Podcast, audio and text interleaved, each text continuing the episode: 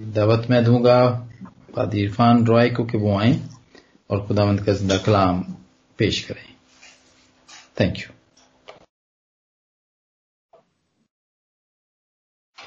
thank you very much Adil भाई। आज हम दसवें बाप के जिस हिस्से को देखने वाले हैं, इसमें खास तौर पर असूर का ज़िक्र है और हम बार बार इस पहले हिस्से में असूर को पहले आइजिया के पहले बाप से लेकर बारहवें बाप तक, जिसमें सामरिया, यरूशलेम और कौमों के खिलाफ पेशीन गोइयाँ मिलती हैं, हम असूर का ज़िक्र बार बार पढ़ते हैं। और ये आयात पांचवीं आयत से लेकर उन्नीसवीं आयत तक खास तौर पर खुदा असूर से मुखातिब है। खुदा मुखातिब है कि वो किस तरह से असूर को अपने लिए चुनता है, अपने मकासद के लिए इस्तेमाल करता है, लेकिन उसके बरक्स असूर जो है वो किस तरह से खुदा और उसके हाथ को रद्द करता है। मैं खास तौर पर आज की इस टॉक में हम लोग असूर के सेनाओं के बारे में, कि खुदा ने असूर को क्यों चुना? और इसके साथ जो डॉक्ट्राइन्स हमारे साथ खुलते हैं, हम इस पर बात करने की कोशिश करेंगे। बजाय इसके कि हम इसको आयत बायत देखें, मैं सेक्शन वाइज हम इसको देखेंगे, लेकिन हमारा जो फोकस है वो खुदा के मकासद और उसके साथ साथ निजात का वो बड़ा मंसूबा जो कि स्पेशल रेवोल्यूशन में, खास मुकाशवा में मौजूद है। खुदा किस तरह से उसको पाए तकमील तक पहुंचाता है, हम इसको देखेंगे। बहुत सारे जो क्रिश्चियंस हैं वो आ, उनका ये ईमान है कि क्योंकि बाइबल मुकद्दस खुदा का पाक ज़िंदा और मुकद्दस कलाम है ये इलाही मुकाशवा है खुदा के पाक रूह के वसीले से इसकी तावील मुमकिन हुई है इसलिए जो कुछ इसमें मौजूद है वो दुरुस्त है। जो जिस जिस तरह से भी जो बातें भी मौजूद हैं वो बिल्कुल दुरुस्त हैं। वो बिल्कुल उनमें कोई गलती मौजूद नहीं है। इवन जो हिस्ट्री हमें खुदा के कलाम में नज़र आती है, वो भी बिल्कुल दुरुस्त है। और जब हम रैशनली इस बात को देखते हैं, जब हम फैक्ट्स और फिगर्स के साथ इस बात को देखते हैं तो आहिस्ता आहिस्ता हमें ये बातें हम पर खुलती हैं कि बहुत सारी हिस्ट्री जो कि खुदावंत के कलाम में मौजूद है जब लोग हिस्ट्री को एक्सप्लोर करते हैं, जब आर्कियोलॉजी को देखा जाता है, पुरानी साइट्स मिलती हैं तो हम देखते हैं कि इनमें कॉरस्पॉन्डेंस मौजूद है। बहुत हद तक वही बातें जो है वो इस आर्कियोलॉजी के वसीले से इस आ, सामने आती हैं जो कि खुदा के पाकला में मौजूद है। आ, ये बात हमें याद रखने की ज़रूरत है कि ना सिर्फ़ खुदा ने अपने आप को अपने कलाम में ज़ाहिर किया है जो कि खुदा का खास मुकाशवा है और जिसका तल्लक नजात और नजात के मंसूबे से है। हमें खुदा और उसकी सच्चाइयाँ जो हैं, वो आम मुकाशफे में भी नज़र आती हैं। जनरल मुकाशफे में भी नज़र आती हैं।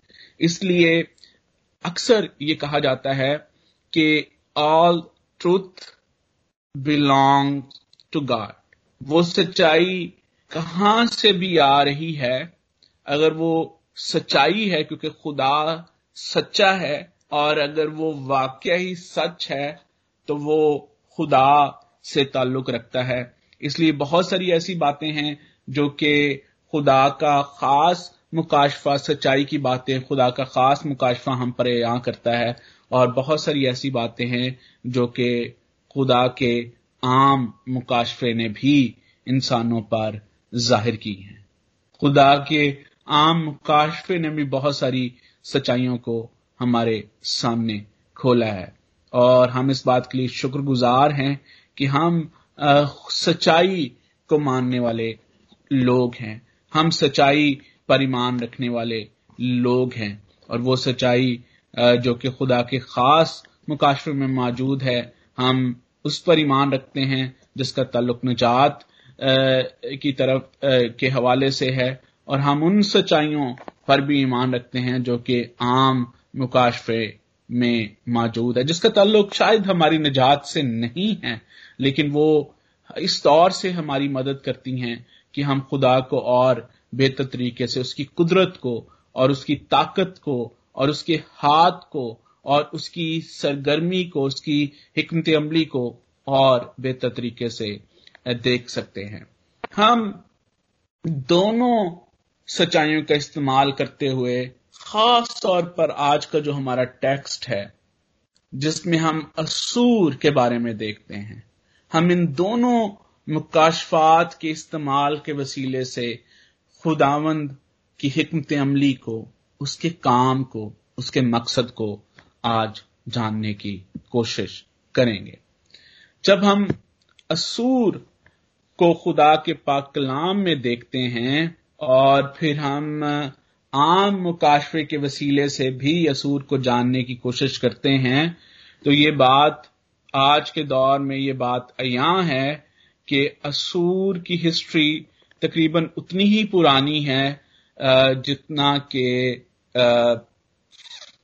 नू के दौर में जो आने वाला सैलाब है। उसके बाद जो ज़मीन बनी, उसके बाद जो ज़मीन जिस तरह से हमें नज़र आती है जितनी हिस्ट्री उस फ्लड के बाद ज़मीन की जितनी कदीम ज़मीन उस फ्लड के बाद है, उस, उतना ही कदीम जो है, वो असूर है। और अक्सर जब आप सीरिया के बारे में आप सर्च करें, अगर आप पढ़ें तो अक्सर आपको ये देखने को मिलेगा कि इसकी हिस्ट्री जो है, वो पैंतीस सौ साल, चार सौ, चार हज़ार साल जो है, वो कदीम बताई जाती है। और ये सेम टाइम पीरियड है जो कि फ्लड का नोअस फ्लड का टाइम पीरियड है। जब हम खुदावन के पाक कलाम में इसको देखते हैं, खास तौर पर ancient history encyclopedia I was studying ancient history encyclopedia and it says like this कि एक जो तफसीर है जब हम जेनेसिस को पढ़ते हैं, खास तौर पर आप फ्लड के बाद जब नू के नसम नामे को पढ़ते हैं तो उसमें खास तौर पर जो है वो असूर का ज़िक्र है। असूर जो कि सिम का बेटा था और सिम जो कि नू का बेटा था। और उसकी एक ये जो इंसाइक्लोपीडिया है, वो इसको इस तरह से बयान करता है कि कुछ लोग इसकी तफसीर इस तरह से भी करते हैं कि असूर जो कि सिम का बेटा था, उसने असूर को जो है वो कायम किया असूर की सिटी को उसने ढूंढा बसाया और इसके बाद और भी बहुत सारी सिटीज़ जो कि इस एरिया में मौजूद थी आ, वो बनाई गई। सो हम ये कह सकते हैं कि ये सच्चाई जो कि बड़ी डिटेल में आ, खुदा के कलाम में मौजूद नहीं है कि असूर किस तरह से सामने आता है। लेकिन जब हम आर्कियोलॉजी और और बहुत सारे ऐसे इल्म जो कि मौजूद हैं, जो कि इन सच्चाइयों को हमारे सामने क्लियर करते हैं, जब उनका मुताल करते हैं तो हम देखते हैं कि हमें जनरल जो रेवोल्यूशन है और स्पेशल रेवोल्यूशन है, जो आम मुकाशफा है और जो खास मुकाशफा है, इनमें कॉरस्पॉन्डेंस नज़र आती है, इनमें सिमिलैरिटीज नज़र आती हैं।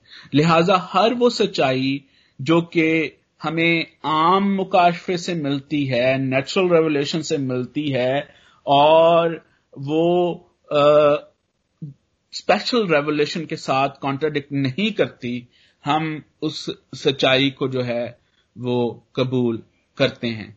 और हमारा ये ईमान है कि खुदा ने अपने आप को नेचुरल रेवोल्यूशन के वसीले से जनरल रेवोल्यूशन के वसीले से भी ज़ाहिर किया, अपने काम, अपनी कुदरत और खास तौर पर खुदा ने अपनी मोहब्बत को और अपनी निजात को इस स्पेशल रेवोल्यूशन के वसीले से ज़ाहिर किया, जिसको हम बाइबल मुकदस कहते हैं।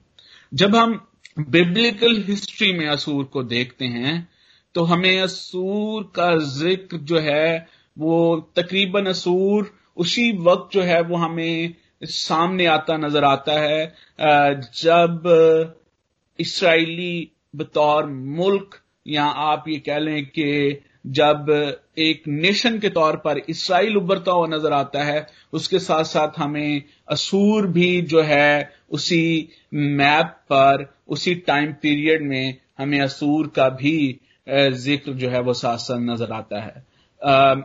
जैसे जैसे हम देखते हैं कि इसराइल एज अ नेशन जो है, वो एक डिवेल्प होता है, हमें साथ साथ जो है वो सूर की भी जो है, वो आप ये कह लें कि निशान जो है, वो नज़र आना शुरू हो जाते हैं। और फिर बिल्कुल एट द राइट टाइम जब हम इसराइल को जो है, वो एक ऐसी हालत में देखते हैं जहाँ पर खुदा इसराइल को जज करता है। उनके, उनकी हटदर्मी की वजह से, खुदा को छोड़ने की वजह से, खुदा को भूलने की वजह से, और साथ में हम देखते हैं कि खुदा जो है, वो असूर को इस बात के लिए इस्तेमाल करता है। जजमेंट के लिए जो खुदा ने, और यहाँ पर भी जब हम इस हवाले को पढ़ते हैं तो इसी तरह से यह हवाला शुरू होता है। खुदा यही बात ये कहता है कि तू असूर को खुदा कहता है कि तू मेरे हाथ में कहर का हिसाब कि खुदा असूर को अपने कहर के लिए इस्तेमाल करता है इसराइल के खिलाफ, शुमाली सल्तनत के खिलाफ, जनूबी सल्तनत के के खिलाफ, उन लोगों के खिलाफ, उन कामों के खिलाफ जिन, जो जिन्होंने खुदा को, जो खुदा को भूल गए, जिन्होंने खुदा को याद ना रखा। तिगलत प्लासर का ज़िक्र हमें खुदावंद के पाक कलाम में बार बार नज़र आता है। ये वर्ड जब जब ये नाम आप पढ़ते हैं इस हुक्मरान को आप पढ़ते हैं इस रूलर को आप पढ़ते हैं तो आ, ये Tiglath Pileser first second and then the third ये ये सारे जो है वो असेरियंस थे असेरिया के रूलर थे और खास तौर पर जब हम तिगलत प्लासर थर्ड जो कि around seven hundred forty BC जो है वो मौजूद था हम इसको देखते हैं। That was the ruler of Assyria जिसने लोगों को यूनाइट किया। Uh, इस दौर में उन्होंने जो है वो मिलिट्री कंपेन्स की।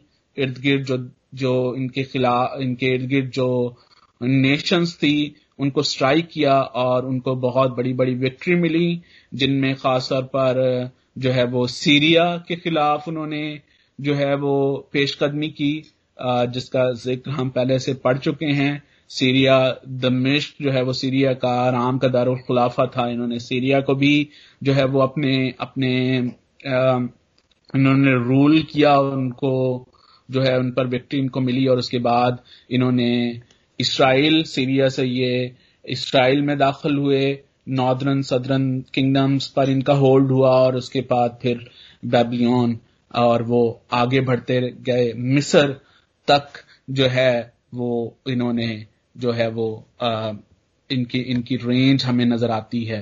आ, इन्होंने जो है वो इनको विक्ट्रीज मिली। आ, एक वक्त था कि सीरिया जो है वो सुपर पावर थी। आ, उस दौर का जो ज,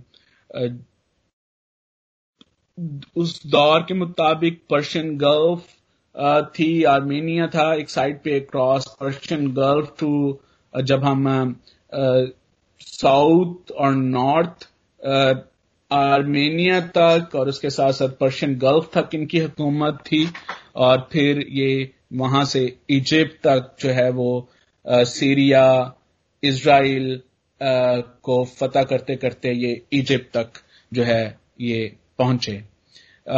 खास तौर पर मैं ये आपको बताना चाहूँगा, दो सिटीज़ बड़ी अहम हैं बाइबल में हमें जिनका ज़िक्र मिलता है, असूर और नैनवा। और ये दोनों जो हैं, ये सीरिया असूर के जो हैं, वो सिटीज़ थी, और ये दोनों मुख्तलिफ़ वक्तों में कैपिटल रह चुके हैं सीरिया के, असूर के।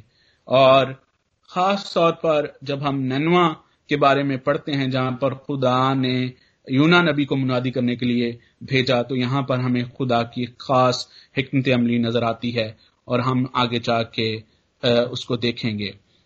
और जैसे हमने इस हवाले में पढ़ा है कि खुदा जो सीरिया को अपने लिए चुनता है, उसको इस्तेमाल करता है, लेकिन असूर खुदा के इस फजल को रद्द करते हैं और वहाँ पर लिखा है कि उसकी, उसका दिल कहीं और है और उसको अपने आप पर, अपनी कुवत, अपनी ताकत पर भरोसा है। और इसलिए खुदा ये कहता है कि जब मैं यरूशलेम से फारिग हो जाऊँगा, सामरी और यरूशलेम से फारिग हो जाऊँगा, मैं जजमेंट के लिए तेरी तरफ़ मुतवजह होऊँगा। और हम देखते हैं कि खुद किस तरह से हमें जैसे ही असू असू असूर जो है वो सामरिया और यरूशलेम तक पहुँचता है इन, इन इन सारी नेशंस को फतह करता है और थोड़ी देर के बाद ही हमें असूर का जो है वो जवाल नज़र आना शुरू हो जाता है। और जहाँ पर हमें असूर का जवाल नज़र आना शुरू होता है उसके साथ साथ एक और नेशन हमें खड़ी होती दिखाई देती है। असूर का जवाल नज़र आता है और फिर बाबल की हमें जो है वो बाबल का रूज नज़र आता है। और खुदा ने बाबल को सीरिया के जो है वो खिलाफ इस्तेमाल किया। और खुदा जज करता है, सीरियंस को जज करता है बेबलियंस के वसीले से। ये जितनी भी बातें मैंने आपको बताई हैं जिस तरह से हमने शुरू में देखा था कि जो जनरल रेवलेशन है मैंने ये कहा कि उसमें भी खुदा की हमत अमली और खुदा की कुदरत और ताकत हमें नज़र आती है और फिर स्पेशल रेवलेशन में खास तौर पर हमें खुदा की मोहब्बत खुदा के निजात का जो प्लान है वो हमें नज़र आता है। ये सारी चीज़ें इस इस, इस नेशन के बारे में इनके उतार चढ़ाव के बारे में हमें इतनी सारी मालूम ना सिर्फ़ खुदा के कलाम में से हमें मिलती हैं बल्कि इसके साथ साथ हमें हिस्ट्री में आर्कियोलॉजी भी हमें यही बातें बताती है। खास तौर पर अशोर बनीपाल एक शख्स था सीरियन जिसने जो मिट्टी की जो टैबलेट्स हैं, जो क्ले टैबलेट्स हैं, उन पर काम किया, उन पर ये सारी हिस्ट्री लिखी। और ये यूनिफॉर्म जो है, ये उसने इनको कैपिटल सिटी नैनवा में इसको जो है वो महफूज किया। और आर्कियोलॉजी के खुदाई के वक्त ये यूनिफॉर्म जो है वो मिल सकी और इसमें वही हिस्ट्री जो है वो मौजूद है जो कि हमें खुदा के पाक कलाम में भी नज़र आती है। ये एक हमारे लिए एक एक ईमान की आप कह लें कि तरक्की का भी बायस है, ईमान की बढ़ोतरी का भी बायस है कि बहुत दफ़ा जब बाइबल की सदाकत पर सवाल उठाए जाते हैं जो लोग बगैर सोचे समझे और बगैर रिसर्च के ये सवाल उठाते हैं, ऐसे बहुत सारे शवाहिद जो है वो दुनिया में अब भी मौजूद हैं, जो कि ये ज़ाहिर करते हैं कि खुदा का कलाम जो है वो सदाकत रखता है अथेंटिक है इनफेलेबल है, और ये किसी भी रद्द बदल के बगैर आज उसी तरह से हमारे हाथों में महफूज है। और ना सिर्फ़ ये हमारा ईमान है, बल्कि हिस्ट्री जनरल रेवोल्यूशन और नेचुरल रेवोल्यूशन जो है, वो इस बात की तस्दीक करते हैं। अब जो सवाल जो मेरे जहन में भी उठता है और शायद आप ने भी जब इस हवाले को पढ़ा होगा, आपके जहन में ये सवाल ज़रूर उठागा, उठा होगा कि खुदा सूर को क्यों जो है वो चुनता है? क्यों खुदा असूर की तरफ़ मुतवजह होता है? क्या ऐसी बात थी कि खुदा ने असूर को जो है वो चुना? जबकि खुदा के जो वादे थे खुदा की जो जो खुदा इसराइली जो कि खुदा के चुने हुए लोग थे खुदा उनके साथ काम करता है खुदा उन, उनकी बात कर रहा है और उन्हीं के दरमियान में ये असूर जो कि एक पुतप्रस्त काम है। एक पेगन जो है वो रिलीजन है पेगन नेशन है। खुदा खुदा क्यों जो है वो उनको चुनता है? खुदा हम पूरी एक किताब जो है वो हमें खुदा के पाक कलाम में कपल ऑफ़ बुक्स जो हैं वो हमें नज़र आती हैं, जिसमें असीरिया को, असूर को जो है, वो खुदा डील करता हुआ नज़र आता है। सबसे जिस तरह से मैंने आपको बताया कि नैनुआ और असूर जो है, ये दो बड़ी सिटीज़ थी, असूर की, और ये दोनों जो है, वो कैपिटल रह चुकी थी कैपिटल सिटीज़ थी थी असूर की, और उसमें से एक जो नैनुआ है, हमें पूरी किताब नज़र आती है। यूना नबी जो है, वो नैनुआ को भेजा जाता है कि वो जाकर नैनुआ के लोगों के दरमियान क्या करे मुनादी करे।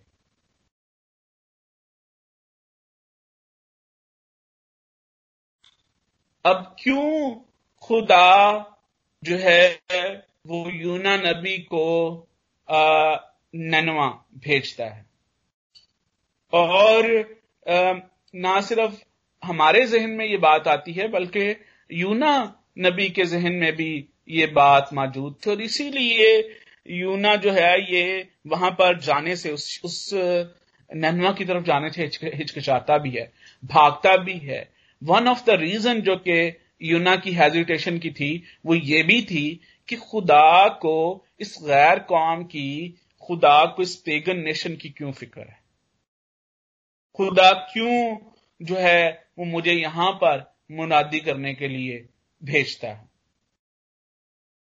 और या ये डॉक्ट्राइन जो है, ये मैं आपके सामने, ये बात जो कि मैं आपके सामने करने वाला हूँ, मैं चाहता हूँ कि हम इसकी इसकी नेचर को जो है वो समझें। क्योंकि ये बहुत अहम जो है वो बात है जिसको हमें समझने की ज़रूरत है। और हम इस बात को उस वक्त तक नहीं समझ सकते जब तक हम कवनेंट थियोलॉजी को कवनेंट जो खुदा कवनेंट के वसीले से अपने लोगों के साथ डील करता है जब तक हम इस हकीकत से जो है वो आशना नहीं होते। सो so, मैंने पहले भी कई दफ़ा हमने अपनी इन डिस्कशंस में एंड थियोलॉजी का वर्ड मैं बार बार आपके सामने इस्तेमाल करता हूँ। एंड थियोलॉजी क्या है? ये ये ये क्या ऐसी चीज़ है? और मैं क्यों बार बार ये कहता हूँ कि हमें इसको जानने की ज़रूरत है। हमें इसके वसीले से खुदा के पाकलाम को देखने की ज़रूरत है और आज मैं थोड़ा डिटेल में आपके सामने इस बात को जो है वो रखूँगा। एंड थियोलॉजी जो डायरेक्ट थॉमस के मुताबिक जो कि चांसलर हैं professor of systematic and pastoral theology RTS reform theological seminary जो कि एक बड़ी ही मशहूर सेमिनरी है, यहाँ पर यूएस में रिफॉर्म सेमिनरी है। और ये बड़ी अथेंटिक सेमिनरी मानी जाती है आ, उसके जो चांसलर हैं और जो सिस्टमैटिक थियोलॉजी के प्रोफेसर हैं वो कॉमन थियोलॉजी को इस तरह से बयान करते हैं वो कहते हैं कि common theology is in one sense an understanding that God relates to human beings by ways of covenant. तो वो कहते हैं कवर्नेंट थियोलॉजी एक एक ऐसी अंडरस्टैंडिंग है, एक ऐसी समझ है, जिसके वसीले से हम जानते हैं कि खुदा जो है वो इंसान के साथ कवर्नेंट के वसीले से जो है वो डील करता है। और जब हम बाइबल को देखते हैं तो हमें कवनेंट का ज़िक्र बार बार नज़र आता है। अहद का ज़िक्र बार बार नज़र आता है। इवन कि हम बाइबल मुकदस को दो अहदों में तकसीम करते हैं। पुराना अहदनामा और नया अहदनामा। हम बार बार खुदा के कलाम में अहद का ज़िक्र देखते हैं। इब्राहिमिक है? आदम के साथ अहद Abrahamic covenant Noah's covenant Mosaic covenant और फिर खुद खुदा यसु मसीह ने कहा, जब उसने अपने हाथ में प्याला लिया और उस, और रोटी तोड़ी और उसने कहा कि ये मेरे खून में क्या है? नया अहद है।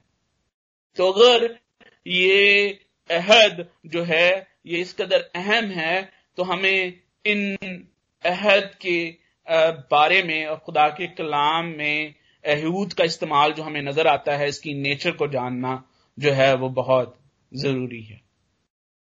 पहली बात हमें याद रखने की ज़रूरत है कि कवर्नेंट थियोलॉजी ये बयान करती है कि खुदा लोगों के साथ कवनेंट के वसीले से डील करता है। हमें समझने की ज़रूरत है कि खुदा कवनेंट के वसीले से लोगों के साथ डील करता हुआ नज़र आया है। दूसरी बात, ये कवनेंट जो है, वो ये सीक्वेंशियल हैं। यानी इनमें एक एक एक तरतीब पाई जाती है, इनमें एक सीक्वेंस पाया जाता है। और हमें उस सीक्वेंस को भी समझने की ज़रूरत है। अगर आप उस नए अहद तक पहुँचना चाहते हैं तो आपको इस सीक्वेंस को समझने की ज़रूरत है कि यह सीक्वेंस शुरू कहाँ से होता है और खत्म कहाँ पर होता है। ये जो जितने भी अहद मैंने आपके सामने गुनवाए गनवाए हैं, अगर आप देखें ये जो अहद हैं बेसिकली ये दो कैटेगरीज में डिवाइडेड हैं।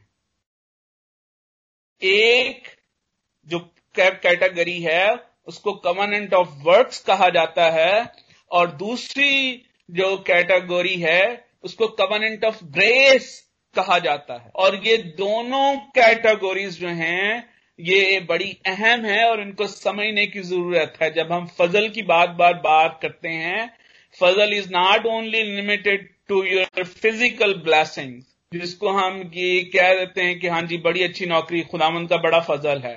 जी, आपका बड़ा अच्छा घर है, खुदामंद का बड़ा फजल है। जो फजल का अहद है, अगर आप बाइबल मुकदस में फजल की नेचर, फजल को समझना चाहते हैं तो देन है यू जब फजल का लफ्ज बाइबल में आता है यू आपके जहन में कवर्नेंट ऑफ़ ग्रेस आपके जहन में आना चाहिए। सिर्फ़ ये नहीं है कि जी, ये आपके, आपको ब्लैसिंग मिल गई हैं, आपके पास बरकते मौजूद है। जब तक आप कवर्नेंट को कवर्नेंट ऑफ़ ग्रेस को या कवर्नेंट ऑफ़ वर्थ को समझेंगे नहीं, आप इन ब्लैसिंग्स की नेचर को भी पूरे तरीके से समझ नहीं सकते। आगे जाके हम इनको और बेहतर तरीके से देखेंगे। मैंने आपके सामने अर्ज़ की कि खुदा ने शुरू ही से इंसान के साथ कवर्नेंट के वसीले से जो है, वो डील इसीलिए जहाँ जहाँ हमें आदम के साथ खुदा कवर्नेंट बांधता हुआ नज़र आता है। खुदा हमें इब्राहिम के साथ कवर्नेंट बांधता, खुदा हमें नू के साथ कवर्नेंट बांधता हुआ नज़र आता है। इब्राहिम के साथ कवर्नेंट बांधता हुआ नज़र आता है। मूसा के साथ कवर्नेंट बांधता हुआ नज़र आता है। खुदा हमें दाऊद के साथ कवर्नेंट बांधता हुआ नज़र आता है। और फिर खुदा एक नया अहद, खुदा का ज़िक्र हमें पुराने नामे में मिलता है और नए अहद नामे में भी मिलता है। जो अहम इसमें बात है, वो कवर्नेंट ऑफ़ ग्रेस को समझने की ज़रूरत है। जब तक आप कवर्नेंट से वाकिफ नहीं हैं, आप खुदा के कलाम को पेश करते हैं हर रोज आप में से, हम में से कोई एक जो है वो बाइबल मुकदस की तफसीर जो है वो करता है, खुदा का कलाम हमारे सामने रखता है। एक और डेफिनेशन जो है वो इस चीज़ की है कम्युनिट थियोलॉजी की ये भी है कि इट्स हार्मोनेटिक हार्मोनेटिक जो है वो वर्ड है जब जिस इल्मुल तफसीर को जो है वो हर्मोनेटिक्स कहते हैं। और जब तक आप कवनेंट की नेचर से वाकिफ नहीं है कवनेंट थियोलॉजी से वाकिफ नहीं है, तब तक हर्मोनेटिक्स को जो है वो बेहतर तरीके से समझा और बयान नहीं किया जा सकता।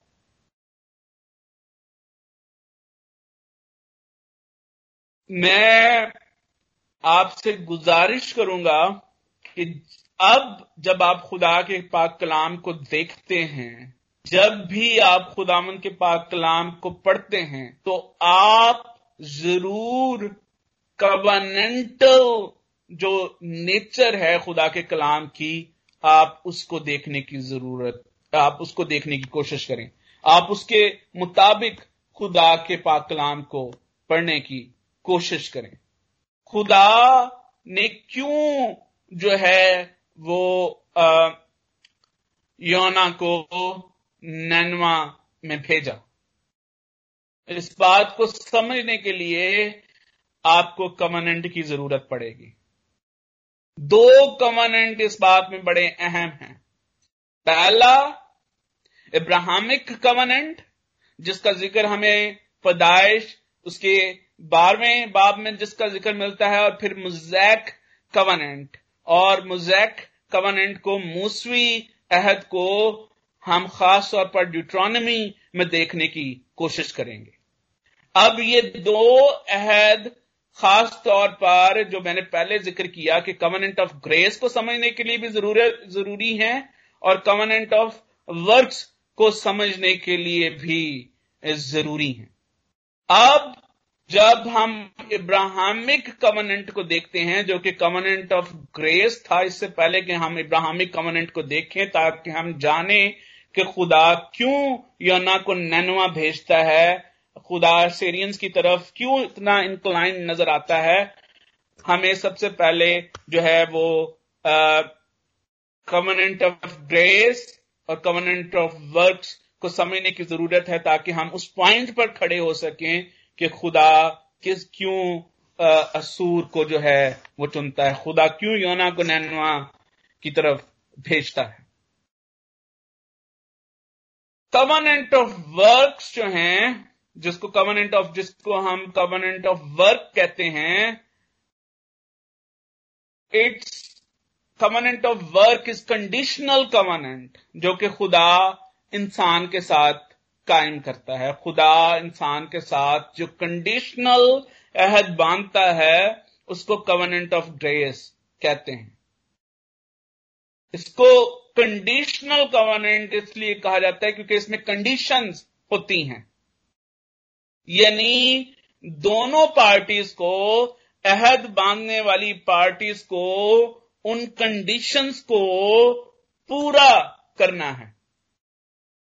अगर आप कंडीशंस को पूरा करते हैं तो फिर उस ब्लेसिंग्स की उस अहद की जो ब्लेसिंग्स हैं आप उसको आप आप जो है वो आप उन, उन वो ब्लेसिंग्स में आप शामिल होते हैं। लेकिन अगर जब आप उस अहद की कंडीशंस को पूरा नहीं करते तो then you are also obligated to get the curses of that covenant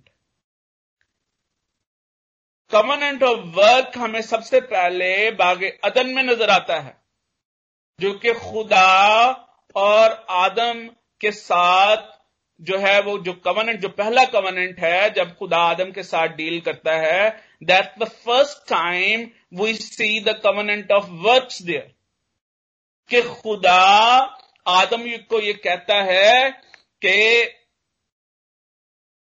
तू इस बाग में रह, बाग के सब दरख्तों का फल तूने खाना है, लेकिन जो दरमियान में है कंडीशन क्या है इसमें कि जो दरमियान में है, उसको नहीं खाना। दैट्स द कंडीशन और उस सेहत की ब्लेसिंग्स क्या हैं? कि बड़ो फलो ज़मीन को मामूरो महकूम करो, मैं तुझे हर एक चीज़ पर इख्तियार देता हूँ। ये ब्लास्टिंग है, लेकिन ऑब्लिगेशन उसमें कर्स भी शामिल है कि अगर तू इस कंडीशन पर पूरा नहीं उतरता जिस दिन तूने ये फल खाया तो मरा। अब ये मारूसी गुनाह क्यों कहलाता है? ये मारूसी कर्ज क्यों कहलाती है? क्योंकि हम बड़े, जब बतौर नस्ल आदम, हम उस सारी ब्लैसिंग्स में शरीक होते हैं जो कि सेहत की थी, यानी बढ़ना फलना ज़मीन को मामूर महकूम करना, इख्तियार रखना तो फिर इसकी जो ऑब्लिगेशन जिसमें कर्ज शामिल थी हम उसमें भी शामिल होते हैं। इसीलिए ये गुनाह जो है, आदम का गुनाह जो है, वो मारूसी गुनाह जो है, वो कहलाता है। अब आप कवर्नेंट ऑफ़ वर्क की नेचर को अगर आप समझते हैं तो आप इस मारूसी गुनाह को भी बेहतर तरीके से समझ सकते हैं, जो कि इम्प्लांट हुआ आदम के वसीले से हम में। मूसवी अहद भी एक, कवर्नेंट ऑफ़ इसमें हमें कवर्नेंट ऑफ़ वर्क नज़र आता है पहले और फिर सेक्रीफिशियल सिस्टम से हमें उसमें ग्रेस भी नज़र आती है। जब हम इस्तना उसका अट्ठाईसवां बाप पढ़ते हैं तो वहाँ पर हमें उस अहद की कंडीशंस नज़र आती हैं कवर्नेंट की कंडीशंस नज़र आती हैं। यानी खुदा कहता है कि तू बाहर निकलते वक्त भी मुबारक होगा, घर आते वक्त भी मुबारक होगा। मैं तेरी फ़सल को बढ़ाऊँगा, मैं तेरी भेड़ बकरियों को बढ़ाऊँगा, मैं तेरी औलाद को बरोमंद करूँगा। लेकिन अगर तू मेरे हुक्मों पर नहीं चलेगा तो फिर हमें वो कर्सेस नज़र आती हैं। अब जो कवर्नेंट ऑफ़ ग्रेस जो है, जो कवर्नेंट ऑफ़ ग्रेस है याद रखे covenant of work is conditional covenant but covenant of grace is unconditional covenant it's unconditional promise that God makes to his people जिसमें कोई कंडीशन शामिल नहीं होती। क्योंकि इस अहद में कि जो भी रिक्वायरमेंट हैं, वो खुदा, खुद मसीह के वसीले से पूरी करता है। हमारा पार्ट कवर्नेंट ऑफ़ ग्रेस में सिर्फ़ ईमान रखना है उस तरीके पर जो कि खुदा ने हमारे लिए वजह किया। इब्राहमिक कवर्नेंट कि नेचर को जब हम देखते हैं तो वो कवनेंट कवनेंट ऑफ़ ग्रेस है। खास तौर पर जिसको आगे जाकर पंद्रहवें बाब में जेनेसिस चैप्टर 15 जब खुदा एक्चुअल वो सरमनी वहाँ पर होती है जहाँ पर जो है वो इब्राहिम को और खुदा को उन जानवरों के दरमियान में से गुजरना था ताकि हाथ में हाथ पकड़कर जो है वो उस आ, उस जानवरों की कुर्बानी में से गुजरा जाए ताकि वो कवनेंट जो है वो सील्ड हो। तो वहाँ पर इब्राहिम की जगह पर मसीह यस्सु खुदा का हाथ पकड़कर वहाँ से गुजरता है और मसीह यस्सु वो सोर्स बनता है इंसान की जगह पर, क्योंकि इंसान का खुदा के साथ अहद बांधना और फिर उस पर कायम रहना नामुमकिन बात थी। लेकिन जब मसीह यसु इंसान के लिए खड़ा होता है और खुदा के साथ अहद बांधता है तो फिर वो हमेशा कायम रहता है। That's a beauty of covenant of grace जब खुदा ने इब्राहिम के साथ अहद बांधा तो खुदा ने उस अहद में ये बात शामिल थी कि क्या होगा? अब ग्रेस की नेचर देखें ग्रेस की वास्टनेस देखें कि खुदा ने कहा कि ज़मीन के सब कबीले तेरे वसीले से क्या होगा? बरकत पाएँगे। ज़मीन के सब कबीले। अब इसका यह मतलब नहीं है there is not a universal salvation इसका यह मतलब नहीं है कि पूरी दुनिया इब्राहिम के वसीले से जो है वो बरकत पाएगी, बचाई जाएगी।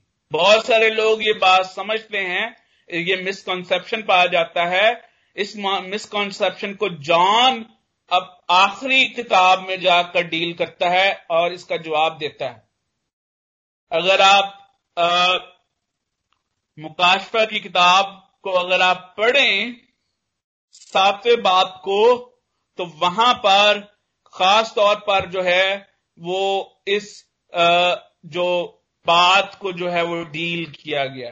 सातवें बाप उसकी नमी आयत में, जहाँ पर योना कहता है कि मैंने एक एक बड़ा, बड़ी भीड़, एक बड़ा हजूम जो है, वो इस तख्त के सामने देखा। और वो ये कहता है कि उस उस उस हज़ारों हज़ार की भीड़ में हर हर दुनिया की हर कौम, हर नस्ल और हर ज़ुबान बोलने वाले लोग थे। यानी सारी दुनिया शामिल नहीं थी, लेकिन उस ज़ुबान, उस उस उस उस हजूम में हर कबीले से, हर कौम से, हर ज़ुबान बोलने वाले हर रंग के नस्ल जो है न, हर रंग और नस्ल के लोग जो है वो मौजूद थे। अब ग्रेस की नेचर को समझने के लिए हमें इब्राहिम के चुनाव को देखना पड़ेगा।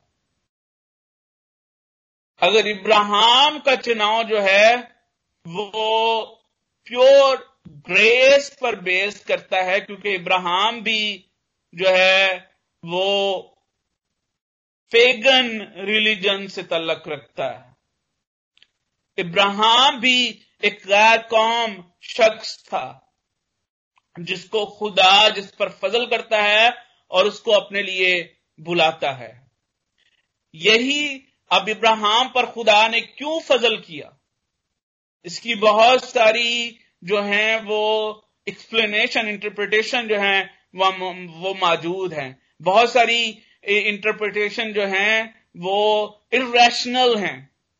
इसकी इंटरप्रिटेशन फजल के बगैर हो ही नहीं सकती। खुदा ने अपनी गुड विल गुड प्लेयर में इब्राहिम को जिस तरह से खुदा ने अपनी गुड विल और गुड प्लेयर में एडम को क्रिएट किया, और खुदा ने उसके साथ अहद बांधा, इसी तरह से खुदा ने अपनी गुड विल गुड प्लेयर में इब्राहिम को अपने लिए चुना और उसके साथ अहद बांधा और इसी गुड विल और गुड प्लेयर में खुदा हमें अपने लिए चुनता है और हमारे साथ अहद बांधता है। That's the grace it's not because of our goodness it's because of God's goodness and good pleasure और यही ग्रेस हमें असूर की तरफ़, ननवा की तरफ़ भी नज़र आती है। जब आप ननवा की किताब को पढ़ते हैं तो वहाँ पर जब खुदा युना पर वाजे करता है कि खुदा वाक्य ही वहाँ पर उसके कंटेंट आप योना के कंटेंट को अगर आप पढ़ें कि खुदा ने रहम किया लोगों पर। खुदा ने फजल किया। खुदा ने कहा कि उस शहर में इतने ऐसे लोग थे जो जो अपने दाएँ और बाएँ में भी तमीज नहीं कर सकते। खुदा को तरस आया उन पर। खुदा ने अब फजल किया उन पर। बिल्कुल उसी तरह से, जिस तरह से खुदा हम पर फजल करता है। खुदा ने क्यों असूर को चुना? अपने फजल के वसीले से। और ना सिर्फ़ खुदा ने असूर को चुना, खूबसूरती की बात, खूबसूरती की बात यह है कि खुदा ने अपने प्लान में भी उसको शामिल किया। जब हम मूसवी अहद को देखते हैं, जो कि कंडीशंस पर मबनी था, जिसमें हमें कंडीशन भी नज़र आती है, जैसे मैंने आपके सामने ड्यूट्रॉनमी चैप्टर 28 का ज़िक्र किया, और उसमें जो कंडीशनल अहद होता था, जो कमनेंट ऑफ़ वर्क है उसकी उसकी ब्लेसिंग में आप शामिल होते थे और उसकी कर्सेज में भी आप शामिल होते थे। और उसकी कर्सेस में से जब चैप्टर 28 वर्स 25 को पढ़ते हैं तो वहाँ पर ये लिखा है कि मैं, तुम्हारे इर्द गिर्द जो कौमें मौजूद हैं, जो तुमसे मच जो है वो स्मॉलर हैं, मैं उनकर उनको खड़ा करूँगा तुम्हारे खिलाफ। और उनको तुम्हारे खिलाफ खड़ा करूँगा और तुम उनके सामने जो है वो झुकोगे। God use Syria to punish people of Israel because of their disobedience of God's commandment खुदा के अहद से निकलने की वजह से खुदा जो है वो सीरिया को चुनता है कि वो इसराइल को सजा दे। और यही बात यहाँ पर इस हवाले में हमें नज़र आती है। खुदा ने असूर पर फजल किया, जैसे उसने इब्राहिम पर फजल किया और उनको अपने मंसूबे का हिस्सा बनाया, इसी तरह से खुदा हम पर फजल करता है, हमें चुनता है। और अपने मंसूबों का हिस्सा भी बनाता है। लेकिन सेरिया असूर खुदा के प्लान्स के मुताबिक चलने की बजाय, अपने आप को खुदा के हाथों में देने की बजाय, अपने प्लान्स को परस्यू करने का सोचता है। और वो अपने प्लान्स को परस्यू करने में इतना आगे निकल जाता है कि एक डेडलियस थिंग जो है वो एग्जिस्ट करना शुरू कर देती है सूर्यों में। वो ही नैनवा जो कि टाट ओढ़ता है, जो कि रात पर बैठ जाते हैं, अब खुदा का फजल उन पर होता है, खुदा उनको बढ़ाता है और जब खुदा का फजल होता है, वो बढ़ते हैं, एक बड़ी डेडलीस्ट थिंग जो है, वो बड़ी कॉमन है जो कि लोगों में सबसे पहले आती है और वो चीज़ है pride and arrogance pride and ये वही असूर है जो कि आगे जाके, जिसके बारे में जो कि ये साया को जब हम पढ़ेंगे अक्सर इसको जो है वो ब्लीज के के साथ भी इसको कंपैरिजन किया जाता है, लेकिन ये बात असूर के लिए हुई है। तूने कहा कि मैं अपना तख्त खुदा से भी ऊँचा लगाऊँगा। अक्सर जब लोगों पर फजल होता है, खुदा बढ़ाता है तो एक बड़ी एक बड़ी ही डेडलीस्ट थिंग है जो कि आसानी के साथ क्रीप करती है, और वो हमारे दरमियान अक्सर जो है वो आ जाती है और वो है कमांड और एरोगेंस और सात चीज़ें हैं जिनसे खुदावंद को नफरत, बल्कि क्राइयत है। और उनमें से सबसे पहली चीज़, ऊँची आँखें। घुमंड खुदा को ना पसंद है। वो ऐसा सोचते हैं कि वो बहुत कुछ अचीव कर सके बहुत कुछ जो है वो उन्होंने हासिल किया but it's not because of them ये सिर्फ़ और सिर्फ़ खुदा का फजल था और खुदा ने क्योंकि उनको अपने नजात के मंसूबे में शामिल किया खुदा ने अपने मंस, उस मंसूबे में शामिल किया और वो ये ऐसा कर सके लेकिन वो इस बात को बहुत जल्द भूल जाते हैं।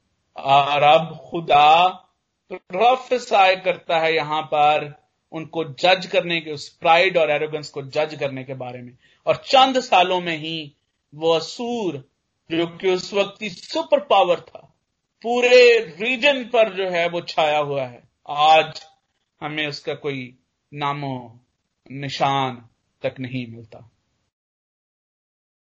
खुदा सब पर फजल करता है। फजल के दरवाजे सबके लिए खुलते हैं। खुदा ना सिर्फ़ फजल करता है, बल्कि खुदा हम हम पर इस तौर से फजल करता है कि खुदा हमें अपने मंसूबों का हिस्सा भी बनाता। लेकिन एक चीज़ जो कि हमें असूर से सबक सीखने की ज़रूरत है, वो ये है कि किस वक्त जो है वो हमें ये सारा कुछ जो कि खुदा हमारे लिए कर, कर रहा होता है हमें ऐसा लगना शुरू हो जाता है कि ये हमारी बदौलत है।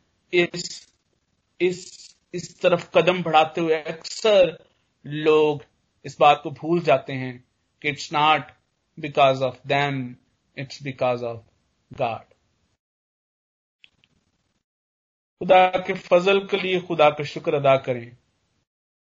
फजल के उस अहद के लिए खुदा का शुक्र अदा करें जो कि खुदा ने पैदाइश तीस, तीसरे बाप में इंसान के साथ बांधा और मसीयसु हमारी जगह पर उस फजल के सारे तकाजे पूरे करने के लिए हमारी जगह पर खड़ा हुआ।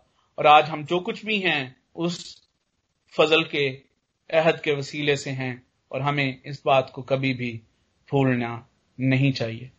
खुदामंद आज के इस डिस्कशन स्टॉक के वसीले से आपको कशरत के साथ बरकत आमीन।